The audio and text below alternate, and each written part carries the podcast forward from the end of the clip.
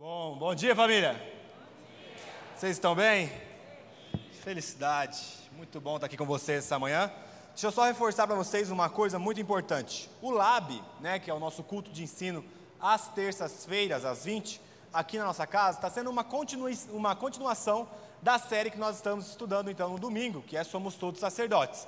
Na semana passada, o Douglas pregou sobre adoração aqui no culto de domingo, e na terça-feira o Ti, o Tiago, é, falou sobre serviço, que basicamente são disciplinas espirituais interiores e também exteriores. Eu queria muito encorajar você a estar no Lab com a gente aí, que também é uma continuação e faz parte desse nossa, dessa, nova, dessa, dessa nova série que nós estamos estudando. Hoje, nós vamos então para nossa terceira, para o nosso terceiro tema acerca do somos todos sacerdotes, a ideia de que todos os santos, todos aqueles que estão em Cristo, tá, estão diante de Deus oferecendo sacrifício de adoração ao Pai, e nós não temos outro mediador exceto Cristo nos vinculando ao Pai. No púlpito não é mais espiritual do que é, onde vocês estão sentados aí. Todos nós temos acesso ao Pai da mesma maneira por meio de Cristo Jesus. Na semana passada, como eu disse, Douglas falou sobre adoração e hoje eu queria pensar um pouquinho com vocês sobre uma outra disciplina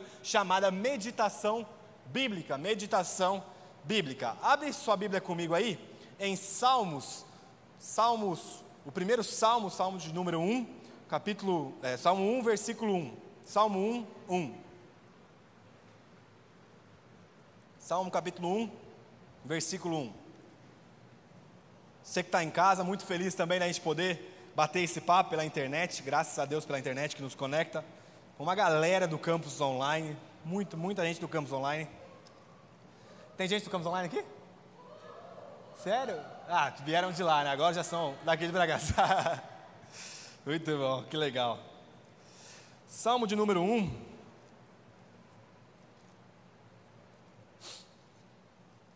Meu salmo sumiu da Bíblia. Salmo capítulo 1, versículo 1, a Bíblia diz o seguinte: Bem-aventurado é aquele que não anda no conselho dos ímpios, não se detém no caminho dos pecadores e nem se assenta na roda dos escarnecedores. Pelo contrário, o seu prazer está na lei do Senhor, e na sua lei medita de dia e de noite. Ele é como uma árvore plantada junto a uma corrente de águas, que no devido tempo dá o seu fruto e cuja folhagem não murcha, e tudo o que ele faz será bem sucedido. Vamos orar, se você puder fechar os seus olhos aí. Pai, muito obrigado pela tua palavra, Senhor, obrigado por tudo aquilo que o Senhor tem falado conosco já aqui, e nós te pedimos nessa manhã sabedoria e revelação do teu Espírito, nós possamos ter um entendimento bíblico do que é meditar na tua palavra. Senhor, fala conosco, transforma os nossos corações, nos dá clareza e entendimento. Nós te pedimos por isso, em nome de Jesus. Amém e amém e amém. É muito interessante que o livro de Salmos, talvez, é um dos livros mais bonitos que nós temos na Bíblia, né? São algumas canções é, que os salmistas escreveram. Começa então é, o livro, o capítulo 1, o primeiro salmo com Bem-aventurado é aquele que não anda no conselho dos ímpios, não se detém no caminho dos pecadores, nem se assenta na roda dos escarnecedores. Está falando de dois tipos de pessoas. Agora, pelo contrário, o seu prazer, a sua satisfação está na lei do Senhor, e na sua lei medita de dia e de noite. Existe então aqui um bem-aventurado que tem prazer na palavra de Deus, que tem prazer na lei de Deus e nela medita de dia e de noite. Agora, a pergunta que eu queria pensar com vocês nessa manhã aqui é: o que é meditar? Se uma pessoa que medita é bem-aventurada, o que seria então o termo meditar nas Escrituras? Eu separei quatro pontos, ou então quatro definições para a gente pensar acerca de meditação. A primeira é: meditação bíblica é contemplação incendiada com o amor daquele que se contempla, isto é, Deus. Segundo ponto, ou a segunda definição: meditação é ruminar a grandeza de Deus, assim como um animal rumina o alimento. Sabe quando você está é, é, num pasto, assim, tem umas vaquinhas, uns boizinhos, e aí você vê que eles ficam sempre mastigando, mastigando, mastigando. Meditação é mais ou menos a mesma coisa. Nós ficamos mastigando a lei, a palavra do Senhor, pensando, repensando e assimilando o seu conteúdo. Terceira, terceira definição é: meditação é pensar em Deus de acordo com a sua palavra. Então, meditação também é pensar quem Deus é, o que Deus faz de acordo com a sua palavra. E o quarto ponto é meditação é fazer a fé descer da mente para o coração. Meditação é fazer a fé descer da mente para o coração. Já teve algumas coisas que você decorou, mas você não sabia a utilidade daquilo e aquilo não fez nenhuma mudança na sua vida? Né? Algumas, até em respeito à van, mas em algumas fórmulas matemáticas que a gente aprende na escola, que você fala, eu nunca vou usar isso daqui.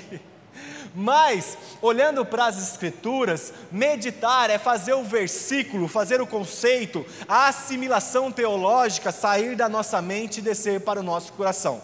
Mas se eu pudesse colocar uma quinta definição do que é meditação, eu colocaria a que o Richard Foster, no livro chamado Celebração da Disciplina, escreve. Ele fala o seguinte: meditação é o ato de, de estar a sós com Deus, ouvi-lo e obedecê-lo.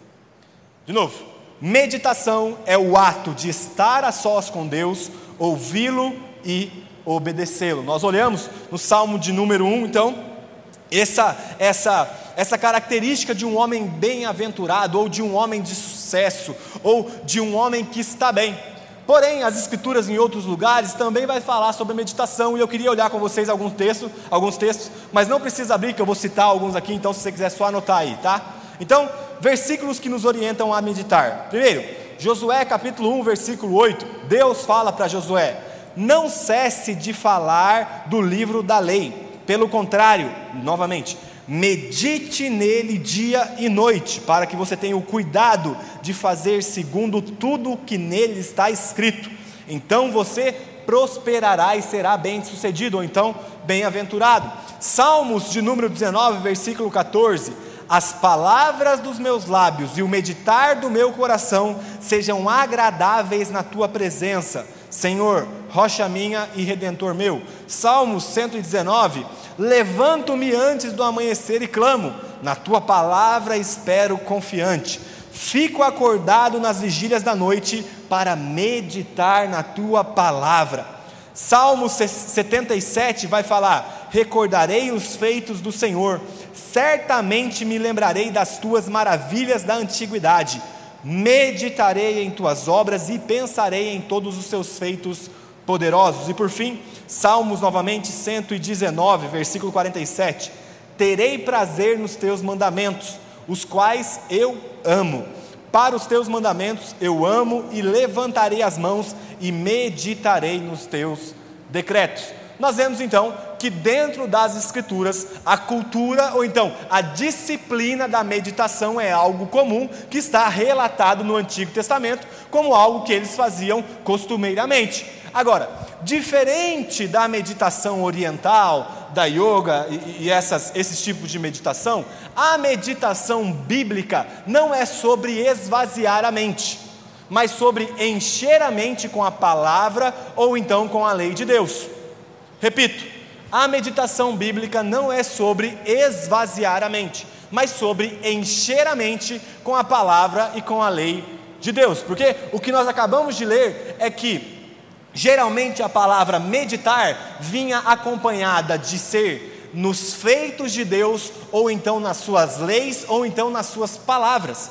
Isto é, a meditação bíblica não é uma meditação vazia no sentido de sem conteúdo, ela tem uma base doutrinária ou uma base que nos orienta nessa meditação, que são se a meditação bíblica é algo bom, proveitoso e transformativo, por que, que nós não temos o hábito de meditar nas Escrituras? Já parou para pensar que nós acabamos de ler alguns versículos que vai falar que aquele que medita é bem-aventurado, é um homem, é um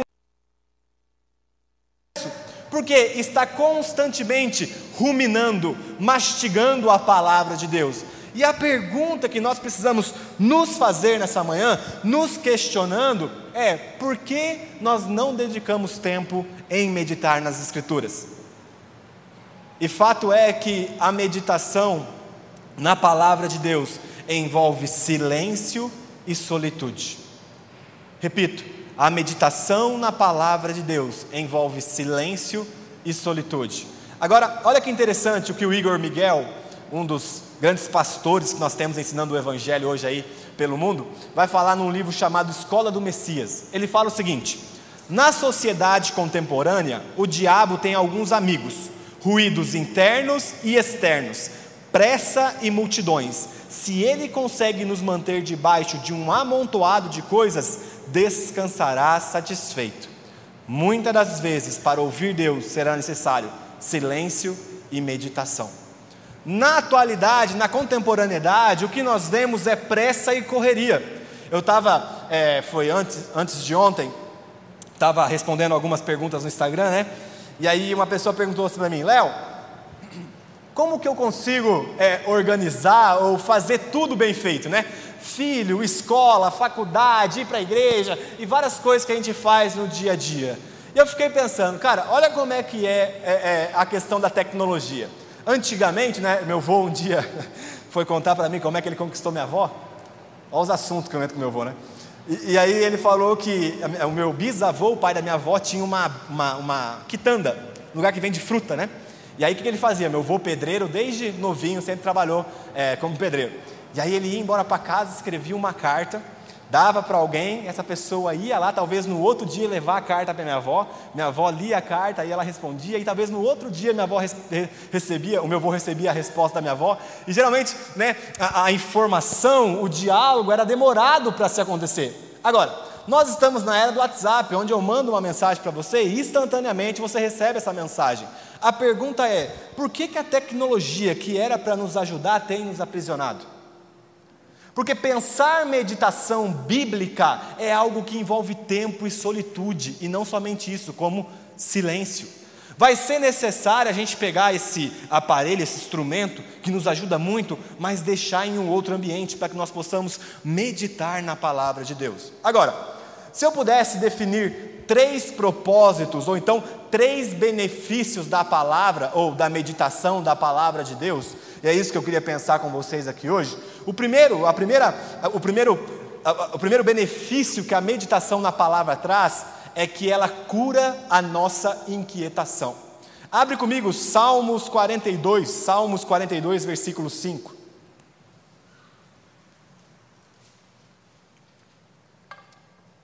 Salmos 42, versículo 5. o diálogo que Davi tem consigo mesmo. Provavelmente Davi. Por que você está batida, ó minha alma? Por que se perturba ou por que está inquieta dentro de mim? Espere em Deus, pois ainda o louvarei, a Ele, meu auxílio e Deus meu. Não precisa abrir agora, eu vou ler outro salmo de número 62. Somente em Deus a minha alma espera silenciosa dele vem a minha salvação, só ele é a minha rocha, a minha salvação e o meu alto refúgio, nele não serei muito abalado. Primeira coisa que nós vemos o salmista aqui é dialogando consigo. Por que você está inquieta? Por que você está ansiosa, ó minha alma? E ele já dá um remédio para essa ansiedade. Espera em Deus. Agostinho, talvez analisando esse texto, não sei, a gente pode talvez sugerir aí que ele estava analisando esse texto. Ele fala o seguinte: Inquieto está o meu coração enquanto não descansar em ti. É muito interessante que nós vivemos inquietações no nosso dia a dia. Já teve algum tipo de inquietação assim, cara? Qual é o próximo passo que eu vou dar? Qual é a minha vocação? Qual é o meu propósito? O que, que eu vou fazer? Como eu faço para ter mais tempo? De que maneira eu crio meu filho da melhor maneira? Como eu posso cuidar melhor da minha esposa? Como eu sirvo lá na igreja melhor? Cara, não estou conseguindo encaixar todos os afazeres na minha agenda. Todo mundo já teve algum tipo de, de inquietação dentro de si. A grande questão é que o remédio para isso está em descansar em Deus, que é o nosso refúgio. Hoje, como eu disse, a base norteadora de quem Deus é é a palavra de Deus que revela Ele para nós. O que o salmista está falando basicamente aqui é: olha, você anda ansioso, você está inquieto, então medite naquilo que a palavra tem dito sobre quem Deus é. Porque, gente, deixa eu falar uma coisa para vocês. Muitas das vezes nós entramos numa inquietação, num desespero, numa ansiedade, porque nós não nos conhecemos. Né? O que tem sido vendido muito por aí hoje, né? Descubra o seu propósito. Qual é o seu propósito? Descubra seu propósito e fique rico em três dias. Tem isso, né? A gente vê muito na internet, às vezes eu recebo algumas promoções lá. E, e, e aí a grande questão é que nós vemos que hoje o homem está desesperado para se conhecer, para saber quem ele é. Você já não chegou nessa? Você olha para uma criança e a frase que nós perguntamos para uma criança é: O que você quer ser quando crescer? Como se no estado atual dela de criança ela não fosse ninguém, mas que ela viria a se tornar de fato quando ela fosse alguém que ela ainda não é. Agora, uma criança já é um ser humano, dotado de consciência, de inteligência, claro, com alguma imaturidade, mas é, já é alguém, não é sobre quem você vai se tornar, mas sobre quem você já é. Agora, o verdadeiro autoconhecimento do cristão está escondido em Cristo. Porque deixa eu falar uma coisa para vocês. Hoje cedo é bem provável que todo mundo que está aqui hoje na nossa casa, você que está em casa, né, é, olhou no espelho em algum momento. Olhamos no espelho em algum momento, né? E eu queria ousar falar algo para você nesse momento. Cara, nós não somos o reflexo que nós vimos no espelho, porque aquela imagem está manchada, distorcida por conta do pecado. E eu digo em caráter e tanto no nosso físico. Então, onde eu encontro o meu ser em plenitude? Naquele que me redimiu e me deu uma nova identidade. Então hoje não é sobre se autodescobrir, mas é sobre descobrir a Cristo, para que através dele nós possamos nos conhecer. E isso envolve, envolve meditação na palavra. Gente, Paulo é muito enfático em boa parte das suas cartas em escrever: qual Deus que eu estou falando? O Deus Pai de nosso Senhor Jesus Cristo. E como eu disse, nós cremos que esse livro, essa palavra é superior a qualquer outra palavra. Então, isso aqui, esse livro, a autorrevelação de Deus para nós, que vai definir para nós quem Ele é, por que podemos confiar nele e quem nós somos nele agora. Você já parou para pensar que muitas das vezes nós andamos inquietos por coisas que são bem banais assim, tipo, são bem besteirinha, tipo, não tem tanto problema? Você fica sempre preocupado com alguma coisa, tipo, nossa, vai faltar dinheiro na minha conta. E, e cara, em, entre aspas, são preocupações importantes. Mas eu queria que você, em todo momento de preocupação, deixasse que esse versículo brotasse de dentro do seu coração. Só escuta, presta muita atenção na leitura agora. Salmos 25 fala o seguinte: O Senhor estabeleceu o seu trono nos céus, e como rei domina sobre tudo o que existe. Vou repetir. O Senhor estabeleceu o seu trono nos céus e, como rei, domina sobre tudo o que existe. Eu te pergunto: quem é mais verdadeiro? A sua preocupação em relação a algo que é secundário ou aquilo que a Bíblia está falando? O Senhor é soberano sobre todas as circunstâncias. E é muito interessante que a ansiedade muitas das vezes nos consome. Eu não sei você, você já agiu, você já teve alguma atitude por impulso por conta de alguma ansiedade, talvez numa resposta para alguém, talvez numa atitude, numa decisão que você tomou de forma errada. É porque nós esquecemos que o nosso Senhor estabeleceu o seu trono nos céus e Ele é Rei que domina sobre todas as coisas que existem. Meditar nas Escrituras é fazer com que o seu coração se aquiete em Deus. Gente, nós precisamos voltar para isso, cara. Nós precisamos voltar para a meditação bíblica, porque a ansiedade, a revelação que nós estamos nos preocupando ou estamos meditando na coisa errada. O Douglas até falou um pouquinho antes aqui de terminar o culto das nove, que é, preocupação é meditar naquilo que vai dar errado. Esperança, fé é meditar naquilo que a palavra diz. O convite que o, o salmista faz para nós é questionar os nossos sentimentos. Por que você anda abatido? Por que você anda preocupado? Por que você anda inquieto? Descansa e espera em Deus. Olha o que Agostinho vai continuar falando. Eu gosto muito de Agostinho, vocês vão ver eu citando muito ele. Olha o que Agostinho vai falar aqui. Tu, na verdade, reinas em toda parte sobre todos aqueles que te consultam e respondes ao mesmo tempo a todas as consultas diversas que te são apresentadas. Responde com clareza, mas nem todos entendem com clareza, pois não param para te ouvir. Todos te consultam sobre o que querem, mas nem sempre todos param para ouvir o que queres de nós. A grande questão é que nós somos Todo mundo faz isso, cara. Nós somos especialistas em chegar diante de Deus e falar: Deus, é o seguinte, ó, vamos lá. Hoje eu quero que o Senhor me abençoe. O meu trabalho, o meu carro quebrou, precisava muito que o Senhor me ajudasse a consertar meu carro. Né? E ah, é o seguinte, meu filho ficou doente. Eu, Senhor, em nome de Jesus, cura o meu filho. A pergunta é quando nós vamos chegar com a listinha em branco falando, Senhor, o que, que o Senhor quer que eu faça hoje? O que, que o Senhor quer que eu pense hoje? Como, como que o Senhor quer acabar, cessar a minha inquietação do meu dia a dia? Só que muitas das vezes a gente permite que a ansiedade, a preocupação nos domine.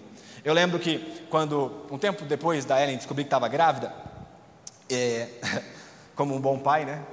Eu fiquei um pouco preocupado, porque eu comecei a fazer as contas. É um quarto, e aí o nenê usa muita fralda, e aí a pomada, e a pomada, gente, parece que tem ouro na pomada, ou pomadinha, cara. Não é, e aí eu fico, caramba, cara e, e, lenço umedecido, né? Quem é pai aí já se identifica. E aí eu fiquei pensando, é remédio, porque né, vai ficar doente uma hora, aí é médico, e aí a Ellen também tem que ir no médico, e aí você fica nessa ansiedade, nessa preocupação, e daqui a pouco comecei a perceber que a ansiedade estava transformando a maior bênção que eu recebi na minha vida em algo ruim. E naquele momento foi muito legal que eu abri o WhatsApp, né? Eu abri o WhatsApp, estava aqui na igreja, estava trabalhando aqui, e aí eu abri meu WhatsApp e aí eu vi uma, um, um, comentário num grupo de WhatsApp falando sobre a meditação de Nathanael Rennell. Ele faz o seguinte: uma, uma, uma vacina contra a ansiedade. Todas as vezes que você sentir que a ansiedade, a preocupação está te tomando, separe em algum lugar, senta e lembra por 10 segundos que Deus é soberano sobre toda a situação. Naquele momento eu sentei e eu falei: essa gravidez não foi somente de vontade minha e da Ellen, mas o Senhor nos deu esse filho. E tem uma frase, né, que é até cultural aqui no meio da igreja, porque tem uma coisa que a gente gosta de fazer é filho. Você vê a diaconia, boa parte dos diáconos ou tem ou está grávido. Né? Então, é, uma coisa que a gente sempre fala é que o filho vem com o pão debaixo do braço. E naquele momento eu sentei, cara, e eu permiti que a soberania de Deus governasse o meu coração e o meu sentimento. Sabe qual que é a grande questão, gente? De verdade, é que nós não controlamos nada. É por isso que a gente fica ansioso. Porque se eu pegar meu carro aqui agora e pensar que eu estou dirigindo o meu carro, eu não sei se alguém pode entrar na contramão e bater no meu carro. Isso eu não controlo. Agora, a grande verdade é que Ele é Rei e estabeleceu o seu trono sobre todas as coisas. Nele nós podemos confiar e descansar. A pergunta é: você está deixando a sua mente ficar permeada, ficar cheia das preocupações do dia a dia? Ou você está colocando um salmo como esse dentro de você? Ele é Rei e domina sobre tudo o que existe. Isso é antídoto para a nossa inquietação. Ah, o que você vai ser quando crescer? Qual é a próxima faculdade? Ó, oh, você já teve um filho? Cara, você tem que casar, hein? Ó, oh, não sei o quê. E a inquietação vai sendo gerada dentro de nós. A gente para e pensa. aqueles que são solteiros. A esposa que eu preciso, o marido que eu preciso já está reservado. O curso que eu vou fazer, o trabalho que eu vou fazer já está reservado. Eu não me preocupo porque Ele é rei e governa sobre todas as coisas. Gente, não sei se vocês já estudaram, abrindo parênteses. Depois vocês digitam no YouTube Design Inteligente do Universo é uma apologética da filosofia que fala que é impossível as coisas funcionar de forma tão perfeita. Se a Terra fosse meio grau inclinada para uma outra posição, seria impossível ter vida aqui na Terra. E nós vemos na matemática, na física, tudo acontecendo de forma perfeita para que nós existíssemos, para que o Senhor pudesse revelar a sua glória aqui na Terra. Agora a pergunta é: você acha que aquele que sustenta o universo não vai cuidar de você? Nós somos inquietos porque nós esquecemos que nós, nós temos um Pai. Eu lembro um dia que a Ellen estava tomando banho. Meus exemplos é tudo sobre bebê. Porque toda hora eu estou olhando para o bebê. eu lembro um dia que a Ellen estava tomando banho e a gente tem a rotininha do sono, né? Para quem é pai e mãe aí, façam porque é muito bom. Então, a partir das 6 horas, 6 e meia ali, já começa a rotininha do sono. O que, que é? é a Ellen, é, eu dou banho no hotel, todo dia a gente toma banho junto ali e tal. Aí a Ellen já fica lá fora, já pega ele, a gente já faz ali, ela dá mamar troca ele, deixa ele prontinho para dormir, aí eu pego e vou fazer ele dormir. E enquanto isso ela vai tomar banho. E aí teve um dia que ele estava naquela parada de salto de desenvolvimento, que também é algo que aquilo lá, meu Deus do céu, gente, abala qualquer família. salto de desenvolvimento, a criança entra num momento que ela não consegue discernir tudo aquilo que ela aprendeu no dia, e ela fica muito chatinha. E aí eu lembro que eu estava com o Theo no colo lá e parecia uma Maria Fumaça, já, a panela de pressão. E aí ele não dormia, ele não dormia, daqui a pouco, e eu tentando não fazer ele chorar, até colocando a chupetinha na boca, calma, tá tudo bem, tá tudo bem, porque eu queria deixar ele tomar banho tranquilo, porque a noite anterior já tinha sido meio difícil. E aí, de repente, ele deu uma resmungada, assim, tipo, ah, né? Meu amigo, a Ellen estava lá no banheiro, a gente estava na sala de casa, minha casa é meio comprida, assim. E aí a Ellen estava lá no banheiro, ela desligou o chuveiro, já veio assim, correndo, sabe? E aí, daqui eu vou fazer ele dormir e tal. E é muito louco que eu observei ali que o ouvido da mãe né, é algo milagroso, é algo de Deus, assim, porque ouve de longe. E aí eu olho para Isaías falando que, ainda que uma mãe se esqueça dos seus filhos, o nosso pai jamais esqueceria de nós. Quando eu olhei para o cuidado da Ellen, eu falei, cara, não se compara ao cuidado de Deus por cada um dos seus filhos. Então não deixa que as coisas venham te deixar inquietos, preocupados. Antes, antes medita na palavra. Começa a perguntar para a sua alma por que você está batida. Olha aqui, olha aqui, minha alma. A Bíblia diz que Ele é rei e governa sobre todas as coisas. E posso falar uma coisa? Deus não é como a Ellen, que saiu correndo e veio ver o filho. Deus está conosco em todos os momentos. Não deixa que a inquietação tome o seu, a sua seus sentimentos e a sua emoção. Bom, se a princípio, se primeiro ponto é que a meditação cura a nossa inquietação, o segundo ponto é que a meditação bíblica purifica os nossos pensamentos. Então, se, como eu disse primeiramente, ela vai curar a nossa inquietação, a nossa agitação, ela vai também cuidar daquilo que passa pela nossa mente. Paulo, em Filipenses capítulo 4, eu vou ler aqui, não precisa abrir. Filipenses 4, 8 fala o seguinte: Finalmente, irmãos, tudo que é verdadeiro, tudo que é respeitável, tudo que é justo, tudo que é puro, tudo que é amável, tudo que é de boa fama, se há alguma virtude, se algum louvor existe, seja isso que ocupe o pensamento de vocês. Paulo vai nos dar uma receita daquilo que tem que estar na nossa mente. Ele começa falando então algumas características do nosso pensamento: verdadeiro, respeitável, puro, amável, de boa fama, entre outros adjetivos que Paulo coloca. Herman Bavinck, um filósofo cristão, vai falar algo muito interessante. Presta atenção nessa frase aqui. Ele fala o seguinte: a revelação de Deus, né? A revelação de Deus não acontece apenas de maneira extraordinária ou fora do comum, mas também por meios ordinários da ordem comum. Na própria ordem da criação, a revelação, quer ela venha a nós de forma ordinária ou extraordinária, sempre é um ato de Deus. Isto é, Deus usa alguns acontecimentos do nosso dia para refletir parte do atributo dele para nós, para que nós possamos nos amoldar de acordo com esses atributos. Gente, quantos aqui são é, crentes de berço já? Já nasceram tipo assim na igreja, né? Bastante gente, alguns não são, assim como eu também não sou. É, a Ellen é também. É, nasceu, o vô, o tio, o papagaio, todo mundo lá é pastor na casa dela. E aí é muito louco que esse dia estava cantando a musiquinha pro Theo, dos patriarcas. Né? Tava lá atrás, eu não vou me arriscar a cantar aqui, senão vai acabar o culto. E aí, ela estava cantando as musiquinhas assim pro Theo, e eu falei, nossa cara, a música é pedagógica, porque a música nos ensina algo. Ela lembrou dos patriarcas por causa da música, que ela ouviu na escola bíblica quando ela tinha seis anos de idade.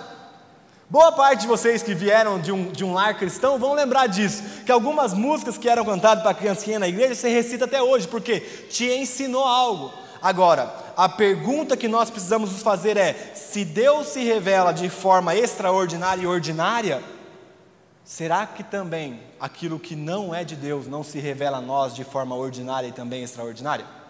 Porque, gente, Francis Schaeffer vai, vai criar uma, uma teoria chamada teoria da passividade ativa, explicando a grosso modo. É que quando você está diante de uma situação ou de uma circunstância, ainda que você não participe dessa situação e circunstância, aquilo vai formar parte do seu caráter. Isto é, você está crescendo num lar que tem muita briga, que tem muita discussão, o pai agredindo a mãe, enfim, essas coisas, ou a mãe agredindo o pai. Você, como filho, está ali, às vezes nem tem muita consciência das coisas, vai ser influenciado por aqueles atos. Quais são os filmes que a gente tem assistido? Quais são as músicas que nós temos ouvido? Quais são as séries também que a gente tem visto? Assistido, perdão. Gente, se Deus se revela de maneira extraordinária e ordinária para nós no acontecimento do dia a dia, as coisas que não são de Deus também se revelam para nós. Por isso que Paulo está nos orientando aqui, procure aquilo que é verdadeiro. E presta atenção, a gente não vai trabalhar de forma legalista, tipo, pega sua televisão, joga no meio do rio e não assiste mais televisão. Não é isso que a gente está falando. Existe série boa, existe coisas boas, mas o que a gente tem que tomar cuidado é para que a mentalidade secular desse século não monte um padrão do que é certo na nossa mente, daquilo que não é na palavra de Deus. Eu lembro um dia, uma pessoa, um professor meu de filosofia, é, chamado Daniel Medeiros, ele é até aqui da Batista, aqui de cima, aqui do Habibs. Quero honrar ele porque ele foi muito marcante na minha vida. Eu lembro um dia que a gente estava na aula lá, e aí você lembra daquela música assim, ó? É, bebê cair, levantar, bebê cair. Todo mundo lembra, gente. Ninguém lembra, só eu que pequei. Vocês lembram da música? Vocês lembram? Para com isso. Vocês lembram? Nossa, me senti Maria agora. E aí ele colocou a música. E na época eu lembro que eu achei muito engraçado, né? E aí tinha uma, um cara andando de bicicleta, voltando, e ele estava bêbado, então ele ia para um lado assim, aí o bebê caía, aí ele caía, ele levantava por cima da bicicleta, e nós na sala de aula, dando risada, tipo, cara, olha isso, né? Fazendo piada em cima daquele acontecimento. Daqui a pouco ele parou o vídeo e falou assim: gente, a gente tem que começar a avaliar as coisas que a gente dá risada. Porque você já imaginou que pode ter alguém aqui que teve um pai que andou assim pela rua e o quanto aquilo foi negativo para aquela pessoa? Nós precisamos tomar cuidado das coisas que a gente está rindo hoje, gente. Nós temos errado nisso, considerado piada aquilo que não é piada, cara. A gente precisa começar a avaliar e colocar uma série, um bom filme na nossa televisão, sim, para lazer, entretenimento, mas passar por esse filtro. É verdadeiro, é respeitável, é justo, é puro, é amável, é de boa fama, porque ainda que você ache que não, você está meditando em cima daquele conteúdo.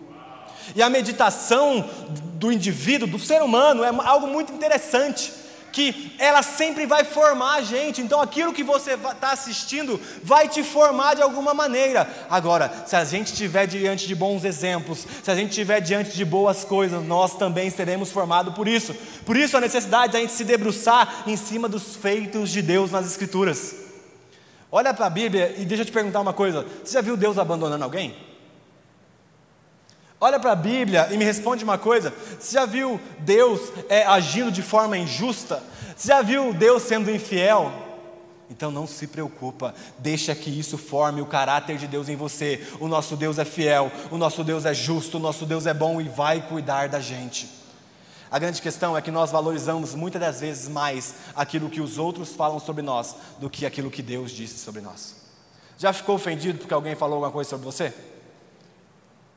E cara, você já ficou feliz porque a Bíblia diz algo sobre você que Deus disse que você é?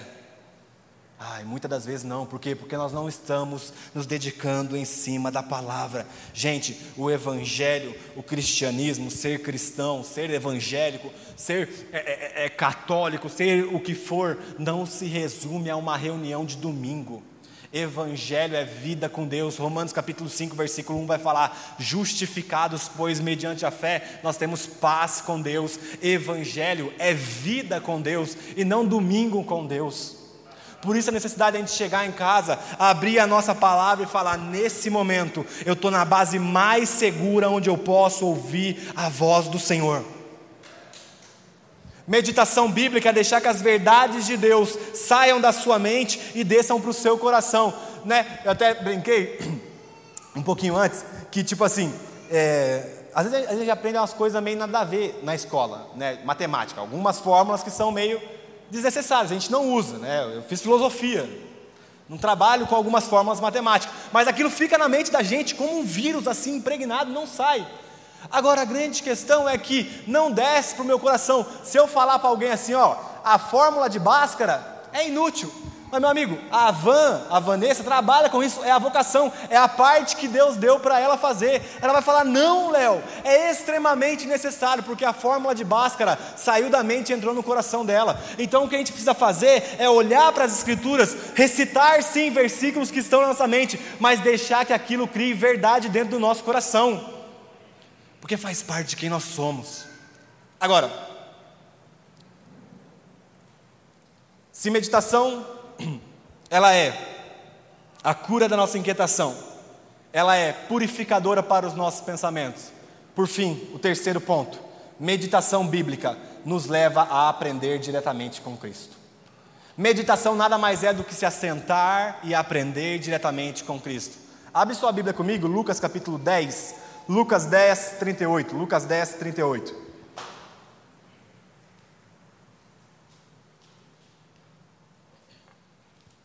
Lucas 10, 38, uma passagem muito conhecida.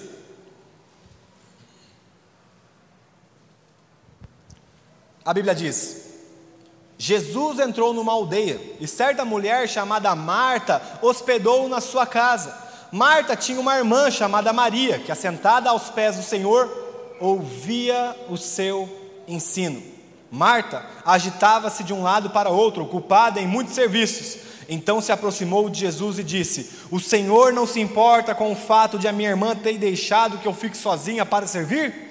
Diga-lhe que venha me ajudar. Mas o Senhor respondeu: Deixa eu falar novamente aqui. Mas o Senhor, mas Jesus Cristo respondeu: Marta, Marta, você anda inquieta e se preocupa com muitas coisas, mas apenas uma coisa é necessária.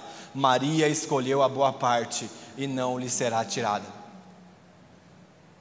No contexto, na história, nós vemos que uma mulher chamada Maria estava sentada diante de Cristo, aprendendo diretamente com Ele.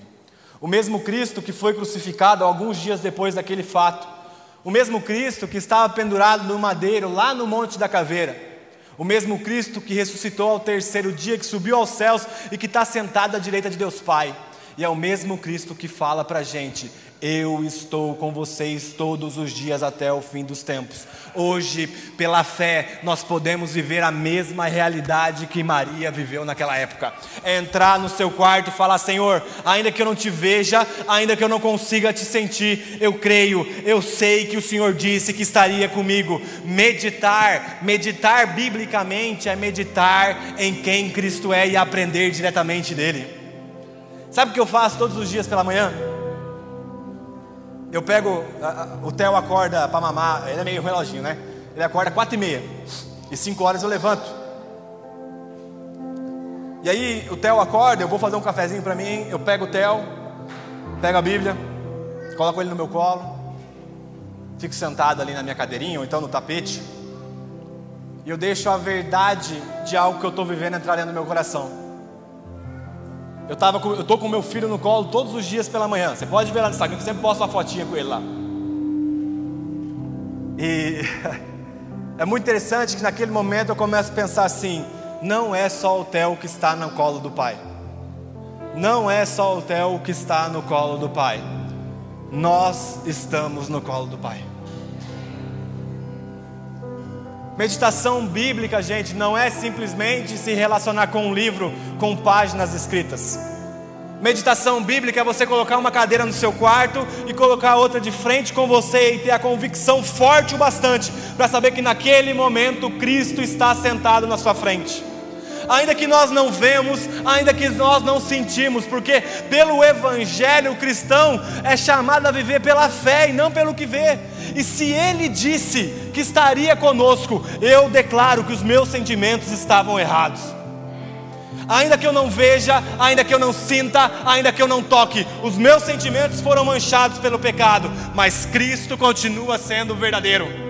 Meditação bíblica é assim como Maria, repreender a Marta que está dentro de nós, que quer andar agitada, preocupada com várias coisas e permitir que o Senhor nos ensine assentado aos pés dele. Ah, cara, se isso não gera um anseio dentro do seu coração, não sei o que vai gerar. Gente, para e pensa, o Senhor que disse haja, Aquele que te formou do pó da terra está disponível para dialogar com você, está disponível para liberar a sua identidade, está disponível para falar aquilo que você é, está disponível para te orientar em todos os caminhos. O Evangelho não se resume a uma reunião de domingo. O Evangelho se reúne ou se resume como Maria, todos os dias escolher a boa parte. Thomas Kempis, o monge, vai falar o seguinte: Meditação bíblica é pela fé ter amizade familiar com Cristo Jesus, se envolver constantemente com a presença do Senhor. E sabe o que é mais louco? É que essa meditação é transformativa. Então, quando você senta ali, e aí você começa a dialogar com Ele através da palavra, entendendo Ele é Rei que governa sobre todas as coisas, Ele é o Senhor da minha vida, Ele me adotou a sua parte de desconfiança, a sua parte corrompida vai sendo entregue nas mãos dele e ele vai imprimindo em nós por meio de por meio do espírito quem ele é. Então, cara, não é passivo. É ativo. Ele está gerando em nós o caráter dele. Ele está gerando em nós o fruto do espírito. Ele está gerando em nós aquilo que ele quer, filhos semelhantes a ele. Fica de pé no seu lugar.